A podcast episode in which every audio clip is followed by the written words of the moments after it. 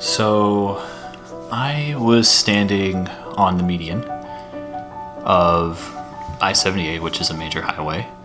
My car had just smashed into the center rail. I step out of the car, and it's nighttime. Other vehicles are zipping past me, and I'm recollecting myself. What just happened? A tractor trailer had just turned into my lane, didn't see me, and I don't really remember that much else. I then look at my car. I see the driver's window is completely smashed, and the back left window is intact. And I look at myself and notice through the window there, I see a little bit of coffee left over from the morning. And I went in. I literally stuck my body in, grabbed the cup of coffee, took 2 sips, and then returned to that one intact side window, and I performed a neuro exam on myself. I had the luxury that I did not think I lost consciousness or hit my head on anything. I thought, at least. I still think that's true. But I, little by little, I'm touching my nose, I'm tracking my eye movement. How good? Probably up to debate. But I kind of hit this point where I'm like, where am I? And what insurance or what hospital would take my insurance where I'm at? Welcome to Health Stories, real stories inside the healthcare system. This podcast is where we invite you, the listener, to listen in on real life stories of clinicians and patients. And so in these interviews, our guests are going to reflect on their experiences and share with all of us their insights and suggestions for how to navigate our complex U.S. healthcare system. I'm Nicole Deffenbaugh, and today I'm joined by Dr. Dan Burke, who's sharing with us a story about when he became an emergency patient after a pretty serious car accident. So, Dan, what happened next? So, at the time, I felt that I didn't notice anything acute happening to me. And I convinced the officer I was with, hey, you know, I'm a doctor, I'm looking for X, Y, and Z here, and I'm a state away from where I usually work and where I live. And it would really be to my benefit if I could get within that network. And, you know, if I notice anything, I'll stop along the way. And the officer, yeah, that's reasonable. So did the officer follow you back over the state lines? Is that what happened? No. So he, I had some buddies by that area. We met up. He drove me to a restaurant and dropped me off, and my friend was nice enough to pick me up and drive the way. Oh, the officer dropped you off? Yeah. He dropped me off to the restaurant and where I met my friend, and then my friend drove me the rest of the way. Did the officer suggest that you go to the hospital or go anywhere, or he just dropped you off? He talked to me for a little bit, and I got the sense he was gauging himself if he thought there was anything I absolutely needed to go to. And I, at the time, at least I like to think, if I felt like I banged my head against something, if I felt like I lost consciousness, anything obviously acute, I would have just folded my cards and just went wherever they told me. But I felt like I had a little bit of luxury there to make that call, which, looking back, very, very stupid. And I would never tell a patient to do that. I would never tell a family member or a friend. But I told myself that. Why do you think you told yourself that? You know, I wonder that at times. I have a couple reasons, I think. One, I think part of it is just my my mindset that I have to, you know, I'm okay. I just have to keep doing things, and I'll work through whatever problem I have. And it doesn't quite play to your advantage in this sort of scenario. I like to think I'm wellness oriented in the sense that I'm pretty strict with meditating, eating healthy, exercising. But for this sudden scenario now where I have to now put my care into other people's hands, which is ironic because everyone does that with me, I bulk. So that's one observation. So what happened next? So your friends came to get you. So, yes, and my friend was kind enough to drive me back the rest of the way. And now looking back, my friend was like, yeah, you know, you're pretty quiet the whole way back. And, you know, he made sure I was okay when I got home. Whatever, we were just chit-chatting a little bit, and both just decided, you know, pretty shooken up. My car is completely totaled, and it's somewhere in another state, towed away. And so, you know, I had the next day off, thankfully, so I was just going to sleep and see how I felt the next morning and kind of pick up the pieces and go from there. And then, you know, with an accident, you have to call a slew of people for insurance purposes. So thankfully nothing happened while I was sleeping because I live by myself. And which is, again, not an ideal situation on top of that. I woke up and, you know, I started feeling nauseous. I had, you know, the room was spinning a little bit, and at that point, you know, I was thinking, you know, I just got hit by a tractor trailer, and I think, you know, a little bit of that's to be expected. Then So you didn't eat at this point? You didn't think, maybe I should go to the doctor. Maybe I should go. I keep thinking back to when I see car accidents on the road, right? The first thing I see for any major accident or even minor accident is the EMT comes, right? So yeah. The ambulance comes. Did the ambulance ever come for this accident? No, because neither of us reported any injuries. Oh, interesting. Okay. I'd been in one accident years ago, and that was a fender bender, and no one was hurt, and it was the same. Just okay. And in this case, the other driver was driving a massive truck, and I think the truck ended up probably okay by the looks. Okay. So the next morning you're a little dizzy, a little nauseous, thinking this is normal, right? I was expecting something was going to happen. I wasn't in any pain, thankfully, and I somehow I haven't been this whole time. So I kind of thought, you know, if worse comes to worse, I'm going to have a little dizziness, a little bit of nausea. That I'll take that, and we'll just keep an eye on how I feel.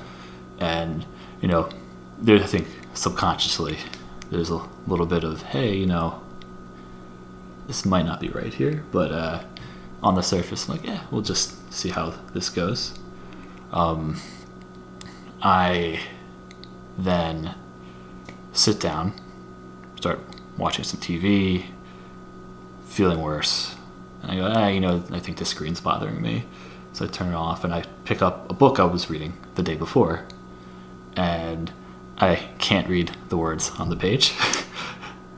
The lines are pretty blurred together. And even when I really try my damnedest and focus in, I have a hard time processing what exactly is happening. And that's when I'm like, shit, this isn't good.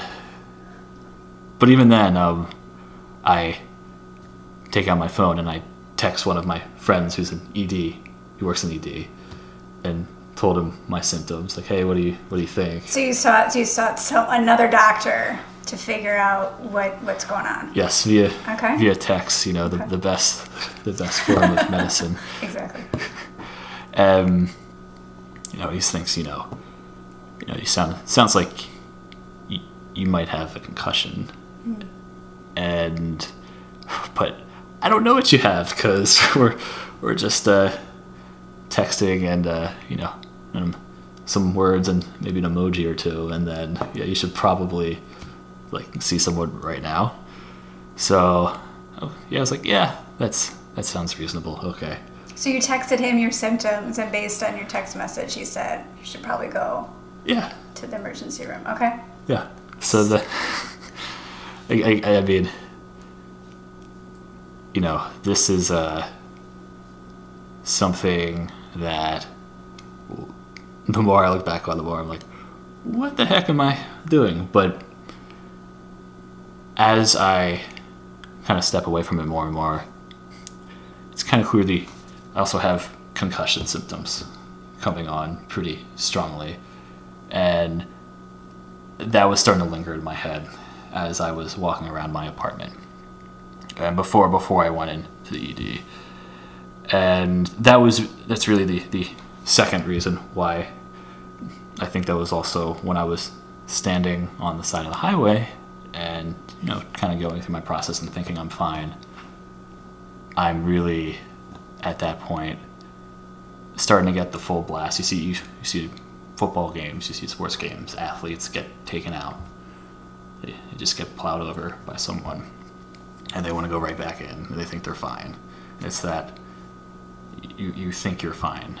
And I thought I was. It was kind of going through this process of a concussion, which it evolves into, and what it is.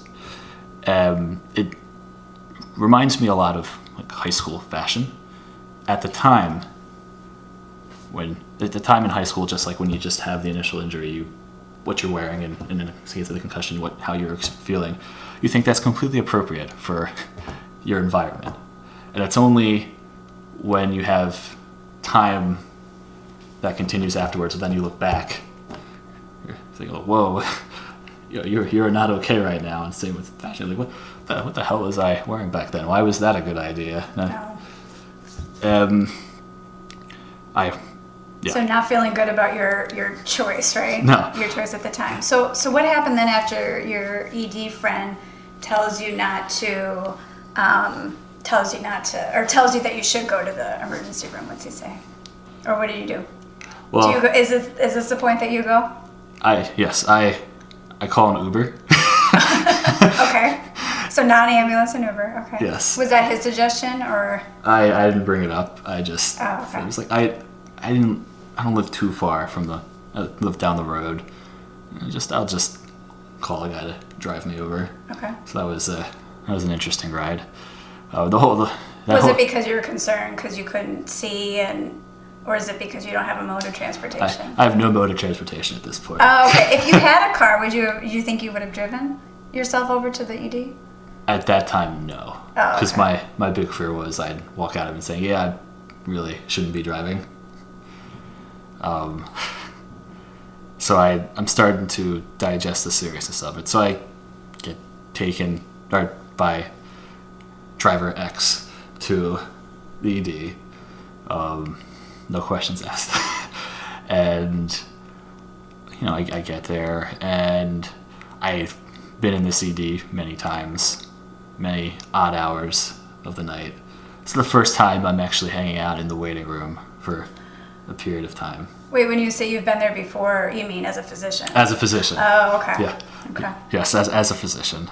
And so this is your first time being a patient in the same place that you've...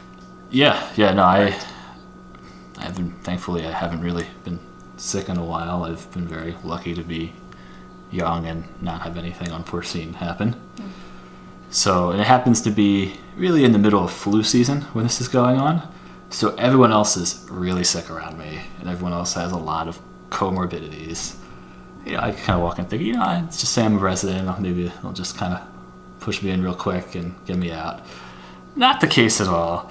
Being a young male with no medical history does not have the same sex appeal as everyone else who has every, heart disease, COPD, poor kidney function. So you were moved down the list. I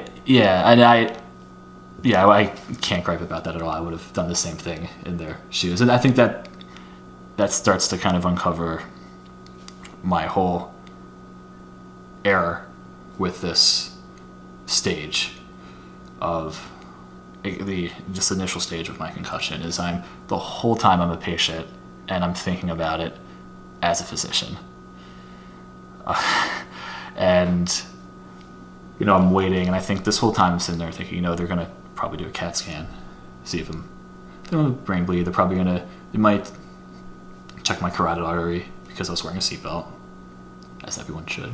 See, I'm just throwing public service announcements as I'm talking. Wear your seatbelt, excellent, okay. You know, I'm really here because I'm concerned I have a concussion, and I would really like a referral to see if I can get further testing. And, you know, I'm there for 10 hours in total because it's very, very backed up. So you're a doctor and you were in the ED, and you told them you were a physician and you were in the ED for 10 hours. Yeah. Okay. Yeah, and that's usually not the case where it's that it just happened to be really at the peak of a really bad flu season. Where would concussion be in terms of seriousness, though? So it depends on the situation. If I had come in from an ambulance the night before, there's a good chance I would have been seen pretty quickly because you would look for something acute. And I came in the day after. So time had allowed for those X, Y, and Z scenarios that I was testing myself for on the side of a highway to try and rule out, which really, what I was doing really wasn't doing that much justice. And even, it's like you know, when you're doing a neuro exam, you're touching your face, you're testing your strength. You can't really do that on your own. And I mentioned at the beginning, touching my nose, you don't actually touch your nose. But I probably was at the time because I probably didn't have good coordination. And yeah, I waited in the waiting room for 5 hours. Didn't appreciate how it's really, when you're photosensitive, it's a really bright room, and I'm just kind of tucked away in a corner, have my hands over my eyes, and I'm just waiting, being patient. But I can't look at a screen. It hurts my head. I can't do anything. I just have to sit there. And it was sort of my definition of hell, because I like to do things, I like to be on the move. And it's probably, as a product, how I'm hardwired as well at this stage. So when someone's, hey, you have to sit down, and then you can't do anything. You can try to, but you're only gonna feel worse. And you're just not going to do anything that much longer. So I do nothing for 10 hours. And everyone was very nice to me. And everyone was very sympathetic. And got a CAT scan, checked my carotid artery, nothing was seen there. And concerns, sign of a concussion. And at that point, they give me a referral to the concussion clinic. And, you know, at that point, it kind of starts to become clear that I need to follow up with them. And I do pretty quickly because I'm feeling worse. And at this point, they start to allow me right in because I'm now starting to move away from emergent scenarios and into scenarios where you schedule appointments. And at that time, you have the flexibility to allow someone who's working to go in. Not that should always be the case at all, and I the least bit don't. I want people who are sicker than me to get care of first than me. Oh, okay, yeah. So one of the things I want to go back to is that you chose to go to the ED instead of like going to a PCP, for example, a primary care physician, right? Yeah. Do you have a primary care physician? Now I do. Oh, okay. But you didn't at the time. No, okay. I didn't. I had a doctor who I used to see a couple years ago at this point, but I didn't live around here then. And I just thought, you know, I'll get there, and I never got there. Well, I hear that's fairly common, though, among physicians, the not having a PCP. It was in a Wall Street Journal article from 2010 I recently came across. It said that physicians don't have their own PCP and they don't usually take care of themselves the way that they take care of other people. Would you say that's true for you? Yes. Yeah. And I think one of the more enlightening parts of this process is now, as days are starting to go by, I'm accepting that I need to be a patient in this scenario, and there is a huge gap between being a physician and a patient, and I did not expect such difficulty that it would take to really make that leap. So what was difficult about being a patient, making that leap? So there's several layers to it. You're at this point, one, you're not the person calling the shots. I'm more at this point wired, when I'm getting a list of symptoms from someone, including myself, and I have a clinical suspicion, just as importantly, I have robust resources to refer to make something accurate. And now I'm in a scenario where I don't have the wherewithal to utilize any of that. And you don't with a concussion, and this ended up lingering for a good month. So you mean when you say all of that, you're talking about medical information and journals and that's Yes. What you're saying. So you have access to all of that information, but it really doesn't mean anything because now you're the patient and you're not the physician. Yes. I happen to have a condition that literally strips the physician part of me out at this time. And I, at first forcefully, but really more actively as I went on, to be a patient. And, another part with being a patient is you have to allow trust with many people. And I view myself as a pretty, I like to see good in people. I do, and I'm pretty positive person, and you're more optimistic than most even.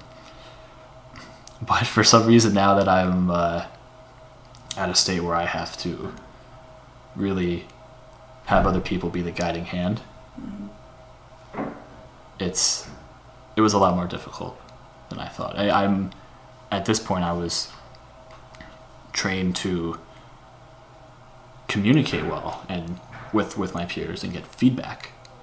And at that point I thought that's a useful tool in many scenarios. It is in some. It is when you're a physician and you're slowly trying. You're always evolving, and the more you listen to people, the more attuned you are to your flaws. The more attuned you are to just things about yourself you weren't even aware of, and that's a lifelong process. But when you're a patient, there's more vulnerability with that. I can't help but wonder as I'm sitting here talking to a physician who became a patient in the ED, and you're talking about issues of trust and the challenge, how challenging it was for you to sit there for 10 hours, right? Not being able to do anything except just sit there, and needing other people in order to be better. And how many of us, are patients on a regular basis, and how many people who are listening who are patients, and what has that done for you as a physician now when you go back into the ED? So I guess the question is, have you been a physician in the ED since this has happened? Many, many times. Yeah, and so what's that like for you now, having been a patient? Having been in that situation where you had to wait 10 hours, and I don't think that that's uncommon for many people to wait 3, 4, 5, 10, 12 hours in the ED. And putting your health in other people's hands and what that is like for you, and thinking about that as a physician. How does that affect the way that you treat patients now? Has it had any change for you? It's had a huge impact because it's added another layer to what I hope to be is my evolving empathy as I grow with each year as a physician. And, you know, you have a patient that comes in and they have a number of chronic conditions, and that's a lifelong battle. And prior to the injury, my empathy rooted more in really appreciating where they're coming from, with the acknowledgement that, you know, I can't possibly feel what it's like having chronic kidney disease or CAD, but I can certainly put myself in the shoes of the emotions attached to it, the day in and day out struggle. But what I've now added to that layer is the wherewithal that patients have to put themselves out there every day, and it is in many ways its own job. Mm. I mean, to be a patient, to be one that you're constantly seeing physicians and you're trying your damnedest to take care of yourself, it's draining. It takes a lot of work, and that a lot of waiting, a lot of conversations you don't necessarily want to have. You know, after the sixth person I was talking about with my concussion, I was fucking done with talking about it. It's just I'm tired. I want to sleep. And these people have to do that every day. So there's this mindfulness component to that. Now there's also other patients too who thrive off that. There's also patients who like the extra attention, and sometimes that's good. Everyone needs a little TLC, but sometimes that can cause harm as well. There's some patients that will. I don't feel this way, but I could appreciate some patients who this is their life at this point, and having these illnesses is part social, just to some extent, because this is so much your life. The people at the offices you go to, they're the ones who you see every day. So it sounds like you're getting into like individuals with chronic conditions, and when you see them and they frequent the healthcare system. In your situation, this was you in the ED for one very long stretch of time, right? And when you have patients that come in, so I'm thinking about how you said, you know, it's hard for you to see, you're nauseous. What do you do? So I hear you're more empathic. I hear that you're more mindful. Are there other things that you do as a physician, and, you know, advice that you would offer others for what they might do differently and how they might demonstrate that and actually show that, or questions they might ask, things they might do differently? I think the biggest thing for me that can be applicable, I do not judge anyone, because I think back to when I was in the ED as a patient, and, you know, I'm probably either the healthiest or one of the healthiest ones there, and I have all this baggage with me just from the last few days, all these emotions that come in. And this doesn't even start to skim the surface. It's just, you know, you just had a traumatic accident. There's acute stress that is a natural process. And we have everyone else in there who was going through many different phases of that all the time. And I just, no matter how a patient talks to me or treats me, I don't judge. If someone becomes angry at me for something, if someone's very sweet to me, I do not judge. I use it as a tool to help me get a better sense of where they are right now. I just there's so many people that I came in just in that one lone visit, let alone the slew of visits I had afterwards. And I don't know how I interacted with them. I was not completely there. And when you were a patient. When I was a patient. And there's nothing anyone could have really done at that point, minus a very serious diagnosis or something of that level. That was really going to have an effect on how I am, how I talk to people. So when people communicate with me, if someone raises their voice to me, if someone gets very emotional, I don't take it personally. Mm. And I bet that can be hard if someone's yelling and, and you can understand potentially why they're upset or angry or so in addition to being empathic and mindful, it's this idea of not judging and not knowing their whole story and being open to what possibilities exist or why they're upset in the first place. If life is a video, when we see them, we're literally just looking at a picture. We don't. There is not enough time, and you can be the best historian. You are just scratching the surface of their life. You really do not know the patient, and it is not your job to judge them for that moment. As a patient, what are some insights that you have about having been inside the healthcare system from the other side? What would you do differently, or what would you do the same if you were in that, encounter or situation again? Well, first thing that jumps out, to all the kids at home listening, if a tractor trailer plows into you out of nowhere, you should go have someone see you right away. Don't wait. It's not. Don't wait. Right? Yeah. You're not Superman here. Don't do that.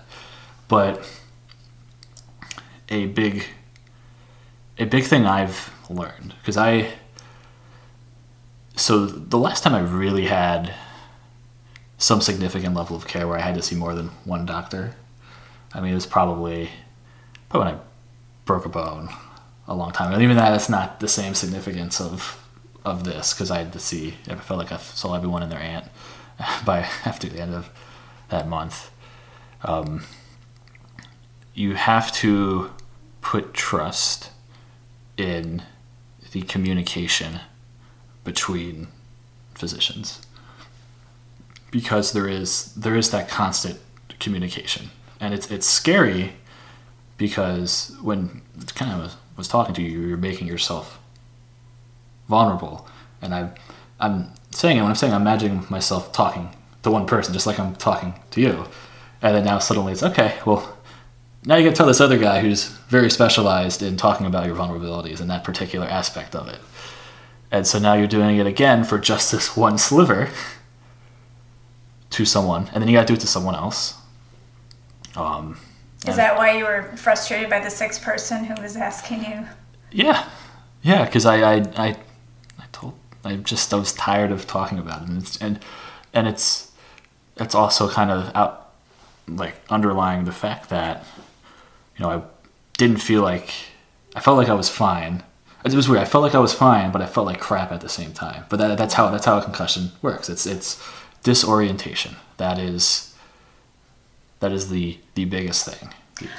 One of the not to go back really quickly, but I can't help but think, and I've had so many people ask me this question, and I can hear people wanting to know too, why do six people ask the same question? Why do you get six people who come into the room and ask you the same question over and over again? Do they not talk to each other? That's a great question. I know people are dying to know. So what would you recommend? You know, what do you do? What did you do as a patient? So you got upset. Right. I got upset, and I know why we do it. So you do learn something every time you part of the care team asks the story. If you have a book you really love, and you read it over and over, you learn new things about the book each time. Oh, there's this little detail I didn't notice, and that's very important when you're trying to get as much of a snapshot of a photo of someone's life who's really a full-length movie. And you take every little detail that you can. And if it takes... There's been times I've...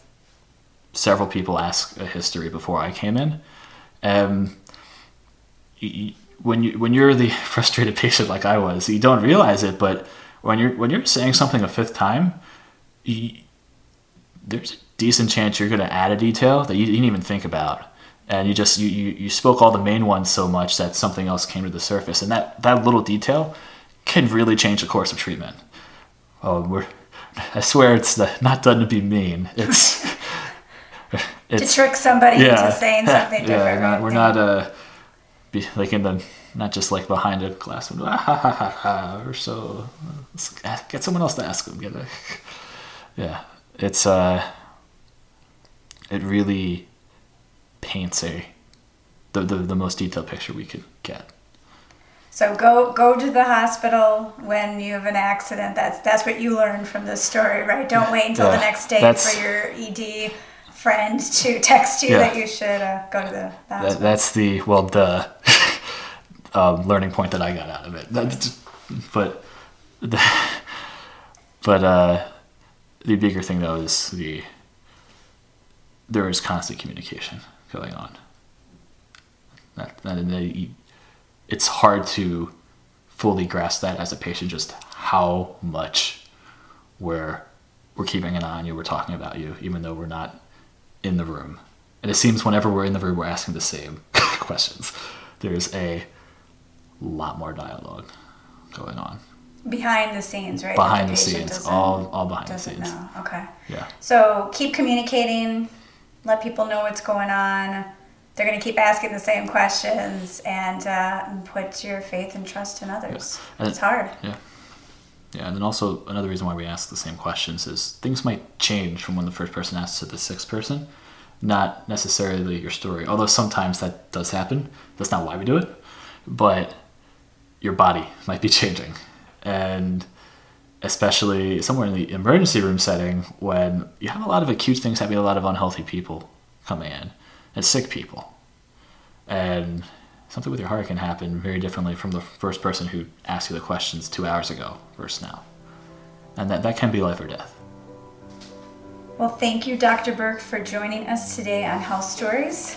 Cannot thank you enough for being here and sharing the story about when you became an emergency patient and how it's really impacted you, and the insights that you've offered all of us, both as patients and physicians and all of us who navigate this healthcare system.